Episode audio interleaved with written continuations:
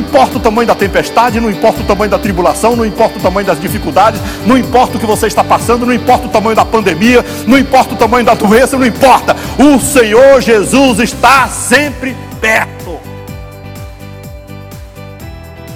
Essa é uma ministração do pastor Natanael Nogueira, da Assembleia de Deus do Gama Oeste. Foi lido um texto no início do culto, que eu não vou reler, até devido ao tempo. Mas está no Evangelho de João, capítulo 21, versículo de 15 a 18, onde Jesus e Pedro têm uma conversa muito íntima, muito pessoal. Eu considero aquela conversa uma verdadeira terapia, onde o Senhor fez um tratamento especial com Pedro. Porque, a despeito de Pedro ser um homem muito eloquente, extrovertido, e um homem também muito dado à ousadia, impulsivo, talvez a sua impulsividade tenha lhe rendido alguns, algumas vantagens, mas também lhe rendeu alguns prejuízos.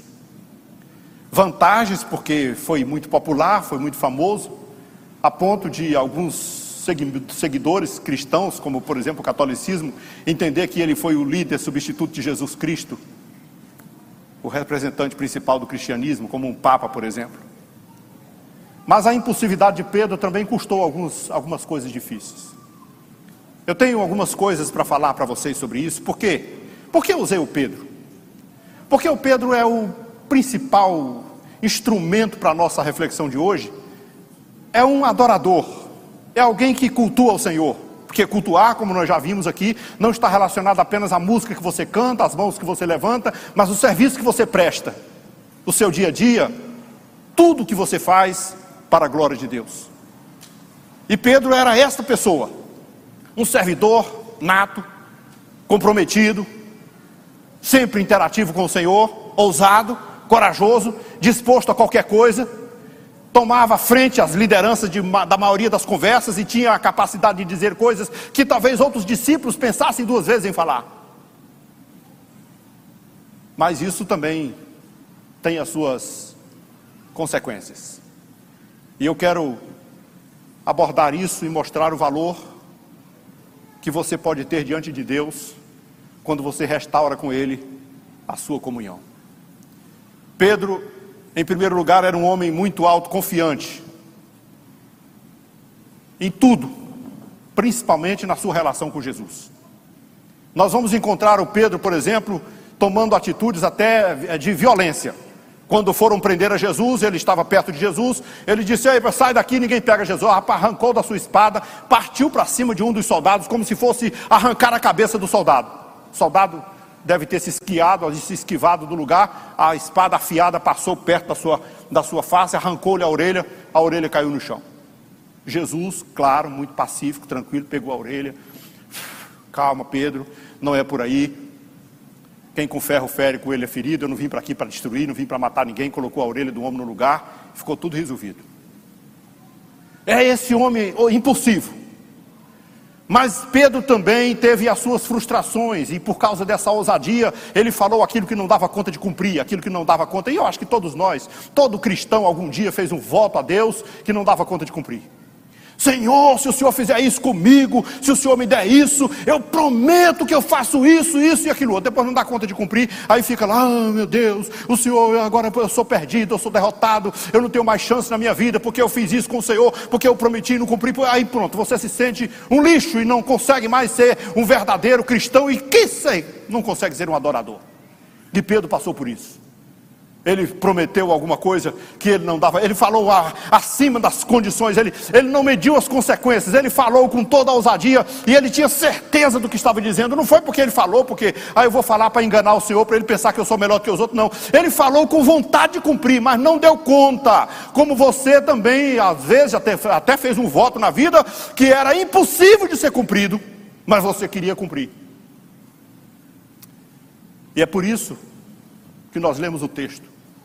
Porque no final dessa reflexão, numa boa conversa entre Jesus e Pedro, os dois terminam se entendendo e chegando a um denominador comum e restaurar essa perfeita comunhão que tem entre eles. Mas o que pode acontecer um homem autoconfiante? Um homem que mereceu até uma repreensão. Você se lembra do, episódio? Um dia, no lugar chamado Cesareia de Filipe, Jesus,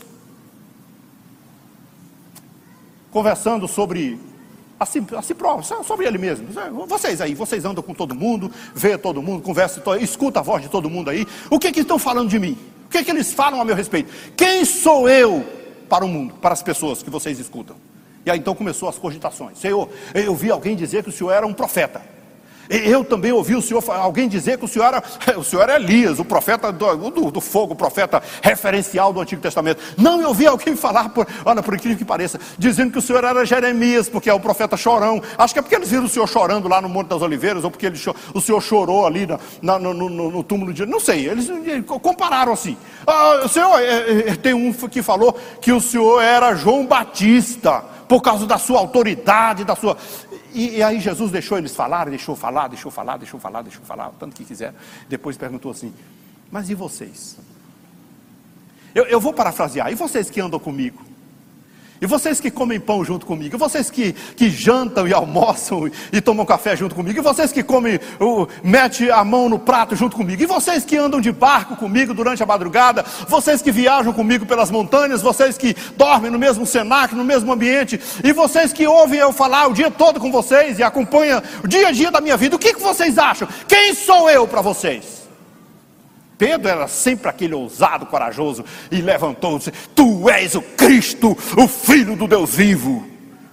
Ora, muito bem, Simão Bajonas, não foi, não foi a carne e o sangue que te revelou isso, isso com certeza foi o meu Pai que está no céu. E, e olha, o Filho do Homem vai ser crucificado, vai ser preso, morto, crucificado. Jesus sabia como provar alguém, né? Aí o Pedrão falou: Mestre, não, de maneira nenhuma, nada disso nunca te acontecerá. Agora ele já era o conselheiro de Jesus, agora ele já era o confidente, agora ele já se achou tão importante para dizer assim: Eu vou dar um conselho, mestre, não faça uma coisa dessa. E Jesus disse assim: Para trás de mim, Satanás. Você não está sabendo o que está dizendo, você não cogita das coisas espirituais, você está sendo carnal. Ah, o mesmo homem que tinha feito a maior de todas as declarações da vida mas sabe que as pessoas são assim, os seres humanos são assim, acertam muito, erram muito, falam, dizem que quem fala muito erra muito. Mas é bom falar também, porque se não falar, você nunca acerta, né? Se não fizer alguma coisa, você nunca faz a coisa que tem que ser feita. E você se lembra quando Jesus, é, quando Deus colocou, quando, quando chegou, por exemplo, em alguns momentos de Pedro, por exemplo, naquela, naquela tempestade, é, estavam no mar, no meio do mar, e olha o quanto isso é uma ousadia extraordinária estão todos apavorados porque o mar está revolto e as coisas já jogaram as coisas fora e não tem alternativa. Senhor, socorro, me ajuda. O que está acontecendo? Vamos morrer. Já morreram muitos aqui nesse mar. Nós vamos morrer também. Esse, hoje não tem quem segure essa onda. Daqui a pouco eles veem Jesus andando sobre o mar. E é claro, ninguém sabia que era Jesus. Jesus tinha ficado do outro lado na montanha depois da multiplicação dos pães. Eles não tinham noção de quem era. Quando viram a Jesus, já, ah, meu, vamos morrer mesmo. Eu estou vendo um fantasma. E Jesus então falou: Não temas, sou eu. Quando ouviram aquela palavra, olha, todos os discípulos ouviram a palavra. Todos ouviram. É o Senhor? Você ouviu a palavra? Foi ele. Mas eu conheço essa voz. É, o Senhor, Senhor, é, é o Senhor mesmo. Sou eu. Aí Pedro, imagina aquele barco movimentado. Pedro diz: Espera aí. Se é o Senhor mesmo, manda eu ir aí. Eu quero ir ter contigo. É, tinha que ser Pedro mesmo para fazer um negócio desse, né? Pode botar todos os defeitos que quiser no Pedro, pode dizer todas as falhas que ele teve, mas essa ousadia ninguém teve, ninguém teve. Ele diz, se, se é o Senhor mesmo, então me autoriza que eu quero ir para aí com o Senhor. O Senhor diz: pode vir, Pedro. E ele não esperou duas vezes. Pulou o barco e pisou no mar como se fosse uma calçada. Deu aquela Imagina aquele mar. Só que, irmãos, é, não, não alguém diz assim: ah, Pedro fraquejou. Fraquejou fui eu que não teria coragem de entrar no mar. Pedro não. Pedro foi lá no mar, pisou e andou. Mas é, é, tem algumas coisas que o ser humano né, tem as suas dificuldades. Né? É, a, Bíblia diz que o mar estava muito forte, a onda, o vento era muito forte e era contrário. Quando ele saiu do barquinho, irmão, olha, quando ele desceu do barquinho, o barquinho foi embora. Não tinha mais barquinho. O vento estava empurrando o barco em direção contrária. Ele saiu ao encontro de Jesus e ele deu alguns passos até para se encontrar com Jesus, mas de repente, eu acho que ele achou que estava meio longe. E ele deu uma sondada assim para ver se o barquinho estava mais perto um pouquinho, deu aquela mexida assim por aqui, não viu nada atrás das costas dele, olhou para trás o barquinho, ó, bem longe. Aí, ó, oh, tão, tão logo ele se viu no desespero: socorro, Jesus, me ajuda. Mas o Senhor, irmãos, sempre está perto. Escute uma coisa que eu digo para você: não importa o tamanho da tempestade, não importa o tamanho da tribulação, não importa o tamanho das dificuldades, não importa o que você está passando, não importa o tamanho da pandemia, não importa o tamanho da doença, não importa, o Senhor Jesus está sempre perto. Quando Pedro estendeu a sua mão, o Senhor disse: Opa, calma aqui, estou contigo, não fica, não. Por que pouca fé desse jeito, rapaz? Vamos comigo. Aí o Pedro andou com Jesus no bar, no mar, como se estivesse andando no jardim da casa. Você já pensou nisso? E encontrar o barco, foi ao encontro do barco. A Bíblia diz que quando eles dois entraram no barco, não precisou Jesus orar, não precisou fazer nada. Quando eles colocaram os pés deles dentro do barco, a tempestade acabou, porque a presença de Jesus é suficiente para acabar com qualquer tempestade. Pedro era esse homem ousado, impulsivo, corajoso, sem temor, aquele homem que acreditava nas palavras do Mestre, aquele homem que tinha convicção do Senhor. Mas um dia o Senhor está falando que vai se despedir dos seus discípulos, que vai acontecer algumas coisas e que todos serão dispersos, que ele será preso e crucificado. E aí Jesus diz assim: E todos vocês vão se escandalizar em mim, vocês vão fugir. Aí o Pedro olha assim: Não, eu não. Eu não. Ainda que todos estes te neguem, eu jamais te negarei. Nunca. Nem que seja preciso morrer com o Senhor. É, o Pedro desconhecia um detalhe muito significativo. Jesus conhece você. Jesus conhece a cada um de nós. Jesus falou para ele: Pedro, vá devagar, porque hoje antes do galo cantar pela segunda vez, tu me negará três. Mas Pedro insistiu: isso jamais acontecerá.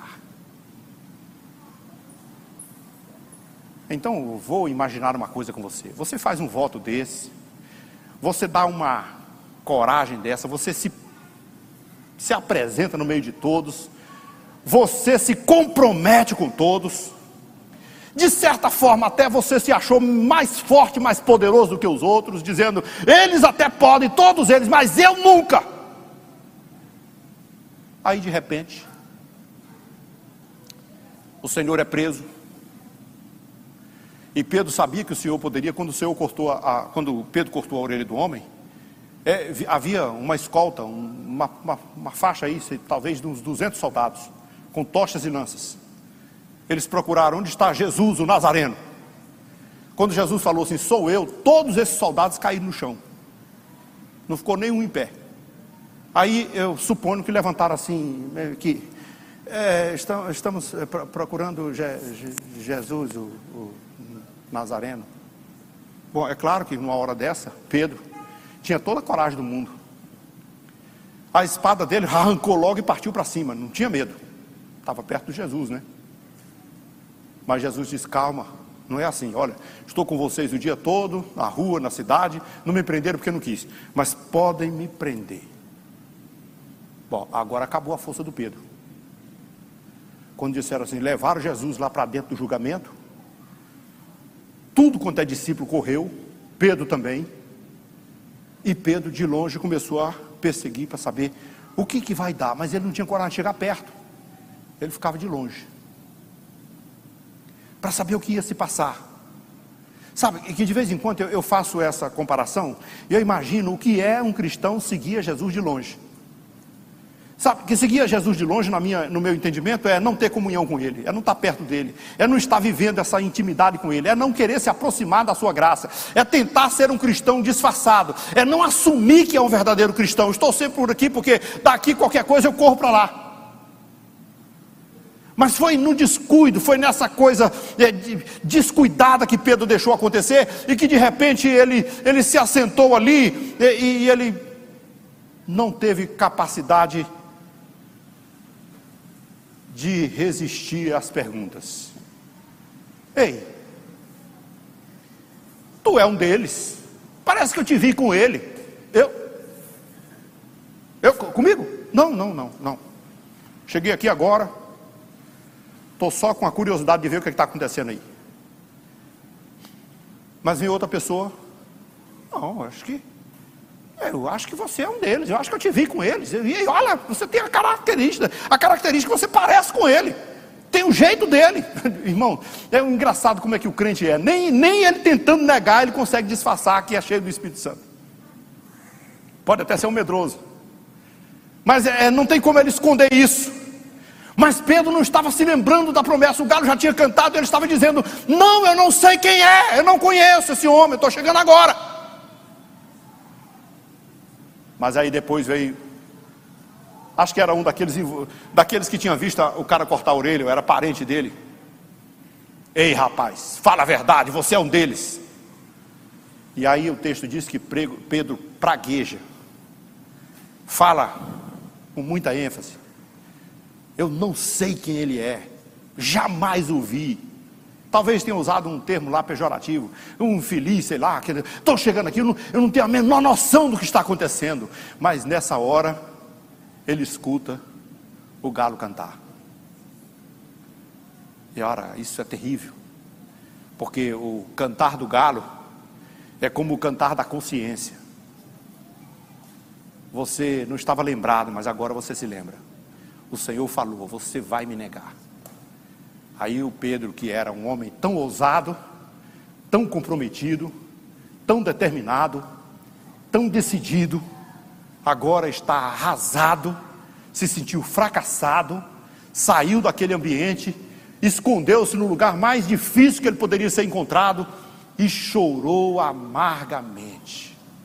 Pedro agora é um desses homens que se sente um lixo, é um desses homens que está num, numa profunda depressão, é um desses homens que só pensa em morrer. Eu queria morrer hoje para nunca mais ter que é, falar com alguém, para ter que ouvir alguém. Eu queria não ter a oportunidade de, de, de, encontrar mais os irmãos, os discípulos, outros discípulos. Eu queria que Jesus nunca se lembrasse que eu existia. Eu queria morrer agora. Eu não sei o que será da minha vida, porque Ele está no, no mais profundo da sua depressão. Geralmente, as nossas, as nossas próprias avaliações são os que mais nos matam. Você até aguenta alguém dizer assim: você é um mentiroso. Você até aguenta alguém dizer assim: olha, você está, você é um fracassado. Você até aguenta. Se você for avaliado por alguém, você até resiste, alguém dizer assim: olha, você não está fazendo a coisa certa, você é um idiota, e você está, ah, tudo bem, que se, que se dane, né? Como diz o ditado, e que se dane, eu não tenho nada a ver, isso é um problema seu, você pensa assim, mas eu, eu não estou nem aí para você. Mas você geralmente não aguenta sua autoavaliação. É o dia que o homem se esconde dentro dele mesmo é como Elias trancafiado dentro daquela caverna e no lugar mais oculto que tinha, dizendo: Senhor, eu quero morrer. Quando o Senhor pergunta: O que é que você está fazendo aí, Elias? Eu quero morrer, Senhor, porque já mataram teus profetas, já derrubaram os teus altares e eu não tenho, e estão querendo me matar também e eu não sou nada. Agora o Pedro é esse homem trancafiado dentro de si mesmo, derrotado, fracassado. Não há quem o convença de dizer assim: volta, rapaz, você tem chance ainda. Não, não tenho chance. Você não vê, eu sou covarde. Eu, eu fracassei. Eu prometi aquilo que eu não cumpri. Não honrei a minha palavra. Não dei um bom testemunho. Não fiz um papel de um verdadeiro cristão. Eu não posso mais entrar no culto e adorar o Senhor na beleza da sua santidade, porque eu não sou digno. Você conhece alguém assim? Semana passada nós vimos alguma coisa a respeito do filho pródigo, aquele personagem que o Senhor Jesus narrou com tanta precisão e que ele também se sentiu numa situação como essa, porque ao negar a Jesus, Pedro certamente se achou a coisa mais, o ser mais indigno de todos. E quem sabe fazer suas avaliações, mas logo eu que andei no mar. Meu Deus, eu fiz uma pesca maravilhosa, eu curei pessoas, eu expulsei demônios no nome dele. Eu vi ele ressuscitar mortos, meu Deus. O Senhor falou tanta vez no meu coração, tantas vezes no meu coração. Como é que eu não consegui ser fiel? Como eu não consegui ser honesto? Você sabe que quando Jesus foi ressuscitado, o próprio Senhor Jesus o considerou, ou pelo menos sabia que ele estava passando por isso. Aquela mulher que foi até o túmulo e que depois que encontrou a Jesus e de fato concluiu que ele ressuscitou, a Maria, ele diz: Maria, vai lá e fala para os meus discípulos. E fala para Pedro também. Que eu vou adiante de vós para Galiléia. E todos me verão.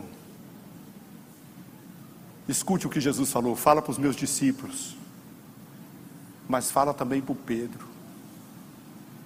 Eu acho que era mais ou menos isso que o irmão estava fazendo, procurando o Pedro. Eu tenho um recado para dar para o Pedro, eu tenho que falar com ele, eu tenho que dizer que ele é importante, eu preciso falar que Jesus não tem mágoa, não tem ressentimento, mas Pedro estava escondido dentro dele mesmo, não tinha quem pudesse encontrá-lo, porque Jesus tinha que apresentar-se a ele, tinha que sarar essa ferida, tinha que curar essa ferida, porque Pedro custou a sarar da sua depressão. Jesus teve a capacidade de fazer, é, Jesus ensinou isso, Jesus ensinou isso. Ele disse assim: se por acaso o teu irmão pecar contra ti, tu vai a ele. É porque geralmente quando a gente tem um irmão que nos ofende, que peca contra nós, a gente põe o pé na parede e diz assim: ele que errou, ele que venha. Se ele quiser pedir perdão, e eu ainda vou dizer umas boas. Mas Jesus não ensinou assim. E sabe o que, que aconteceu? No dia da ressurreição, dois discípulos estavam caminhando no, na direção de Emaús, um lugar que ficava aí a uns 80 estádios, aí, talvez uns 15 quilômetros de Jerusalém. E eles encontraram com Jesus, ressuscitado, mas eles não o conheciam. Estavam tão apreensivos e tão derrotados que eles não, não perceberam que era Jesus que falava com eles. Jesus pergunta: Senhores, vocês estão indo para onde? Nós estamos indo para Emaús aqui, porque está aqui perto. E por que, que vocês estão assim, tão cabisbaixos, tão tristes, assim, parece que o mundo está se acabando? Mas tu não está sabendo? Não, sabendo de quê? Você não está sabendo, você é um andarilho em Jerusalém, talvez pelo traje, não sei. E você não sabe as coisas que estão tá acontecendo aqui na cidade. Quais coisas? Jesus de Nazaré, varão poderoso, varão poderoso em palavras e em obras. Nós tínhamos esperança de que ele fosse o Cristo, nosso redentor, e nós tínhamos tanta confiança nele. Nossas autoridades acabaram de crucificá-lo e já sepultaram, e acabou tudo. Apesar de que algumas irmãs foram lá no, no sepulcro, lá embalsamar o corpo, e voltaram com uma notícia de que ele tinha ressuscitado. Hoje é a Páscoa. Ele ressuscitou. É o dia da ressurreição. Aí contaram isso, mas ninguém viu ele. E Jesus com eles. Aí Jesus então começa a conversar com eles. Assim, mas vem cá, vocês não conhecem a Escritura? Na, na Escritura, lá na, na, na, Bíblia Sagrada, não está escrito que, que o Cristo tinha que padecer e tal. E aí Jesus começou a discorrer com eles sobre a Bíblia sobre a Escritura. Pegando pelas Escrituras, Jesus foi mostrando tudo o que deveria acontecer. E aí o mais interessante: Jesus abriu o entendimento deles e eles estavam entendendo o que Jesus estava dizendo. Quando chegaram a Emaús, na casa de um deles, um chamado Cleopas, Jesus fez de conta que ia seguir o caminho. E eles disseram: Senhor, fica conosco é muito tarde essa viagem sozinho aí à noite. Fica aqui. Até então eles não sabiam o que estavam fazendo. Eles não sabiam quem estava convidando para dentro da sua casa. E se não convidasse também, Jesus não entrava, porque Jesus só entra numa casa a convite. Eu estou à porta e bato. Se alguém abrir, entrarei, cearei com ele e ele comigo. Mas tem uma coisa que aqueles discípulos não sabiam. Quando Jesus entrou na casa, o dono da casa disse: Espera aí, que eu vou arrumar um lanchezinho para a gente aqui, vou arrumar um pãozinho para a gente comer aqui. E correu lá para dentro, foi preparar um, um, uma refeição. Quando ele chegou à mesa, Jesus ali na mesa com eles, que o Cleopas foi pegar o pão para partir, porque quem parte o pão geralmente é o dono da casa. Jesus tomou o pão da mão dele e ele mesmo deu graça e partiu quando ele partiu. Eu não sei o que aconteceu, eu não sei se foi uma revelação do Espírito, eu não sei se eles viram as mãos cravadas de Jesus, eu não sei, as marcas da, do, do, cravo estão lá, talvez eles viram, quando eles viram, quando eles, de alguma maneira, quando Jesus partiu o pão, o grito foi bravo, foi um brado, que é o Senhor! Um deles gritou. Mas Jesus já tinha um corpo glorificado, sabe o que, é que aconteceu? Jesus não estava mais ali, já tinha saído, sumido da frente deles. Aí eles ficaram, meu Deus, Cleopas, não é possível, é o Senhor que estava conosco, que agora ele não está mais aqui, o que, que aconteceu? Não, não pode ser ele, irmão, mas não é ele, eu tenho certeza, eu conheço a voz dele, eu conheço. Aí o outro perguntou assim: por acaso, quando ele nos falava sobre a, palavra a escritura sagrada, lá no caminho da estrada, o teu coração queimava-se por dentro, como se tivesse uma brasa viva, acesa lá dentro. Aí eu, eu fico imaginando aquele homem com os olhos cheios d'água, balançando assim, a cabeça queimava. Então ele diz: então é o Senhor porque só o Senhor tem uma palavra tão poderosa que queima dentro do nosso coração. E então eles se levantaram e saíram correndo para Jerusalém. Eles foram disparados, aqueles 15 quilômetros ou de 80 estádios, eles tiraram numa, numa corrida só e bateram no cenáculo com desespero, batendo desesperadamente, dizendo: Irmãos, senhores, nós temos novidade. Mas escute só, onde eu quero chegar? Quando eles tentaram dizer a história que eles iam contar, os outros discípulos que estavam no cenário dizem: Calma, não diga nada agora, porque nós também temos. E qual é a nossa? O Senhor ressuscitou mesmo. E o Senhor já apareceu a Simão. E nesse dia eu fiquei sabendo, você ficou sabendo, e os discípulos ficaram sabendo, que Jesus foi atrás do Simão pessoalmente e conversou com ele uma coisa que eu não sei o que foi, mas eu tenho certeza que Jesus tratou a alma dele, tratou o sentimento dele, encorajou a vida dele, sarou a depressão dele e restaurou a sua convicção de servo. Sabe o que acontece quando você está nessa situação deprimida? Sabe quando, o que, que acontece quando você desiste de tudo? Sabe quando acontece quando você, o que, que acontece quando você quer morrer? É que o Senhor Jesus conhece a tua dor e Ele vai lá na tua casa, Ele fica lá do teu ladinho, Ele senta lá do lado da tua cama, Ele encosta perto do seu travesseiro, Ele fala direto no seu ouvido e Ele arde dentro do seu coração e Ele faz você se sentir: anima-te, servo meu, encoraja-te, porque eu estou contigo.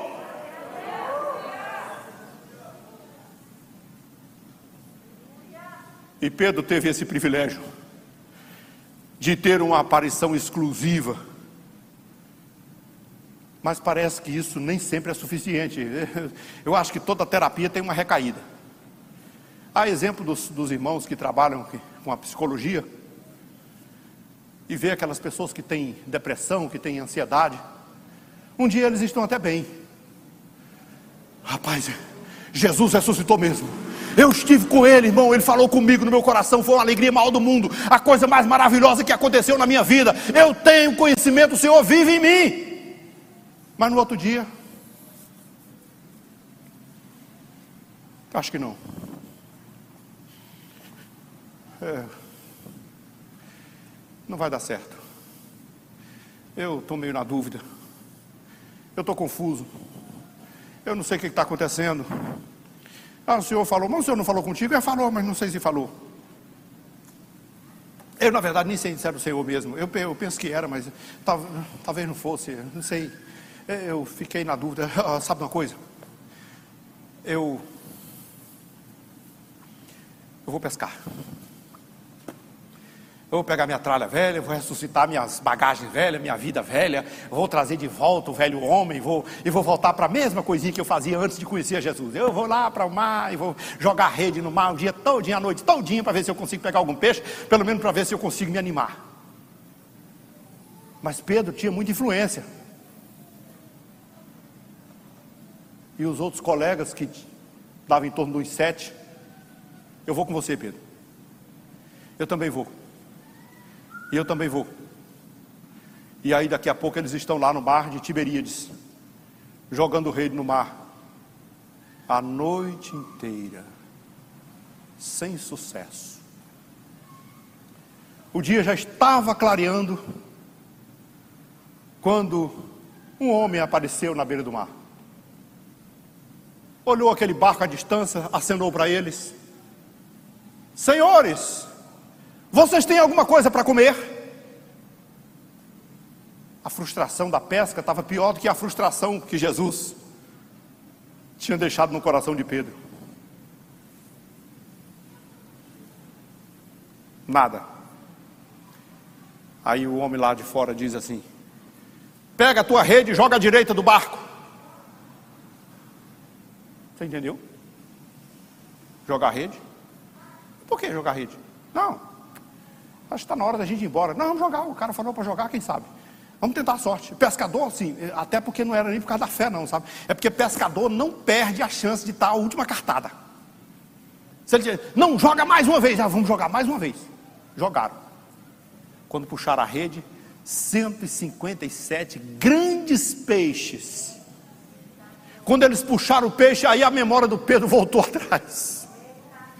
Aí a memória dele foi lá para a pescaria de Lucas 5. Aí ele gritou: Meu Deus! Alguém gritou: É o Senhor! E aí o Pedro já pulou dentro da água porque não estava bem vestido e já saiu todo desconfiado e foi procurando as roupas ali. Quando chegou lá, lá fora, Jesus estava lá esperando por eles. E Jesus não precisava de peixe, e Jesus não precisava de nada para comer, porque Jesus tinha lá um fogo aceso, um pão assado na brasa e peixe assado na brasa. Ou então ele pescou peixe, pescou peixe assado, só pode.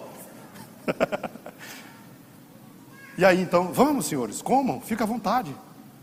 Aí, olha assim, meu Deus, ah, vamos comer, vamos comer, meus filhos, vamos comer, pode comer, está à vontade aqui. Pãozinho bem quentinho, assado na brasa, bem, olha que coisa boa. É, é, comendo com Jesus, irmão, você não pode imaginar, você não pode imaginar como isso serve de terapia. Sabe que, que eu tenho um pastor amigo meu, que ele sempre dizia, ele fazia é, a, dirigia das nossas congregações, e ele dizia assim: Eu descobri duas maneiras da igreja crescer. Um é construindo. Você começa a construir um templo, aí daqui a pouco os irmãos começam, um traz um suco, outro traz, a irmã traz um, um pão, outra traz um bolo, daqui a pouco a igreja está grande e, e pronta. Agora, se não tiver mais construção para fazer, como junto. Comer junto é um negócio maravilhoso, dá uma, dá uma comunhão tremenda. Jesus, olha o que Jesus faz: Jesus traz pão assado na brasa e o peixe. Aí eles começam a comer aquele pãozinho. E, e, mas que coisa boa! E com essa presença de Cristo aqui tão maravilhosa. Que coisa boa! E Jesus então está tentando restaurar essa comunhão, mas só que Jesus tinha um alvo, e o alvo dele é Pedro. Chega aqui, Pedro. Chega mais perto de mim. Traz o Pedro aqui para perto. Pedro, tu me ama mais do que estes? Os estudiosos têm duas aplicações aí, por causa do, do tempo, do grego aí, do verbo. Uma delas é: tu me amas mais do que o teu barco, os teus negócios, a tua pesca, as tuas tralhas que você acabou de pegar. Isso também não posso descartar isso, porque apesar de tudo, nós temos que amar a Deus acima de tudo, acima dos nossos negócios, dos nossos salários, das nossas coisas e de tudo aquilo que temos. Mas como Pedro tinha tido um, problema lá, dizendo, ainda que todos te neguem, eu não te negarei. É, é, a outra facção, a outra parte diz assim: é, Tu me amas mais do que esses aí, porque você tinha dito que amava, você disse que não negava, nem que eles negassem. Aí o Pedro diz assim: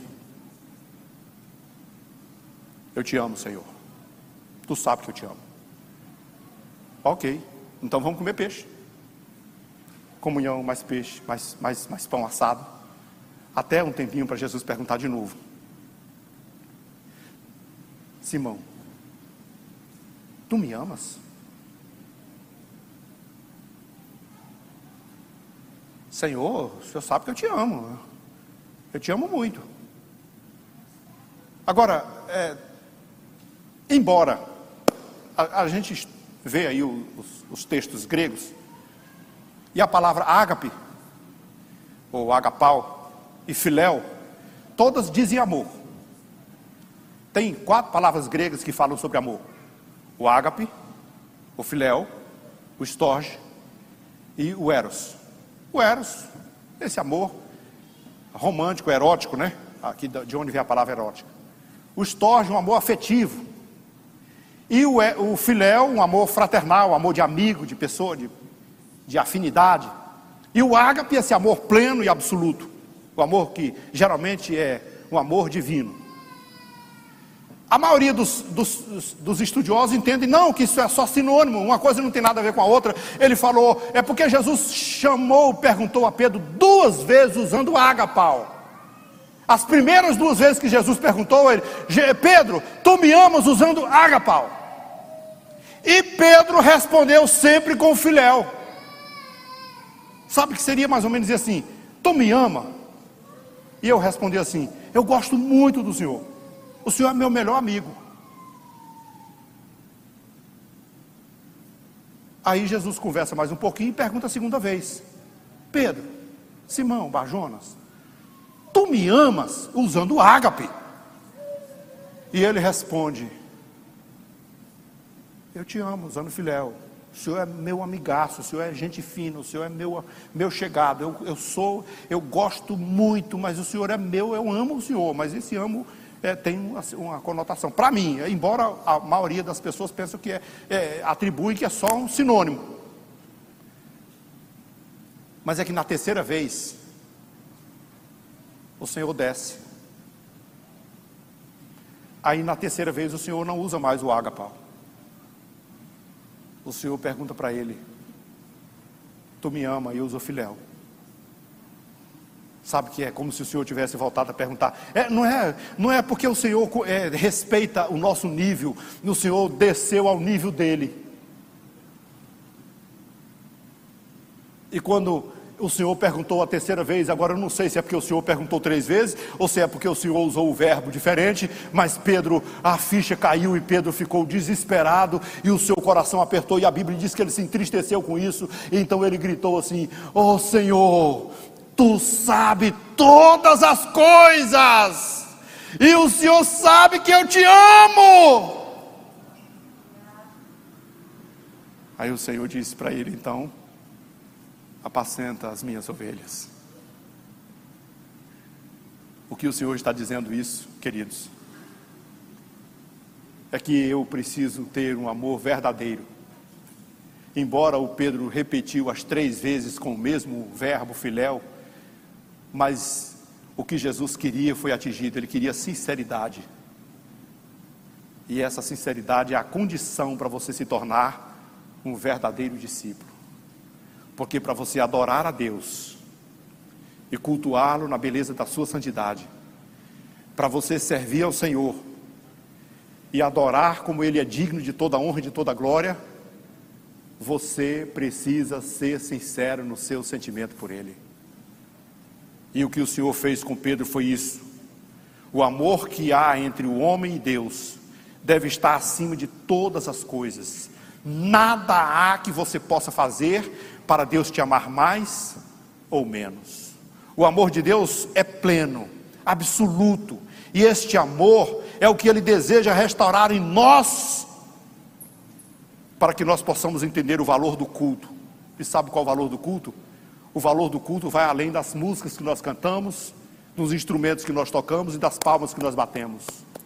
O culto está relacionado com a minha vida toda, é o meu dia a dia todo, é aquilo que eu faço, é aquilo que eu falo, é o dia que eu vivo, é, é a hora que eu estou dirigindo, é a hora que eu estou conversando, é a hora que eu estou em todo momento da minha vida, porque o culto é o meu serviço para Deus. E Pedro precisava conscientemente ter certeza disso para poder ser um pastor de ovelhas. para poder cuidar da obra do Senhor. E agora o que eu quero com vocês, e o que eu quero comigo, o que eu quero com o Natanael e com toda a DGO, é só uma coisa: que nós deixemos aquela ideia de que eu preciso cultuar a Deus só quando chego aqui.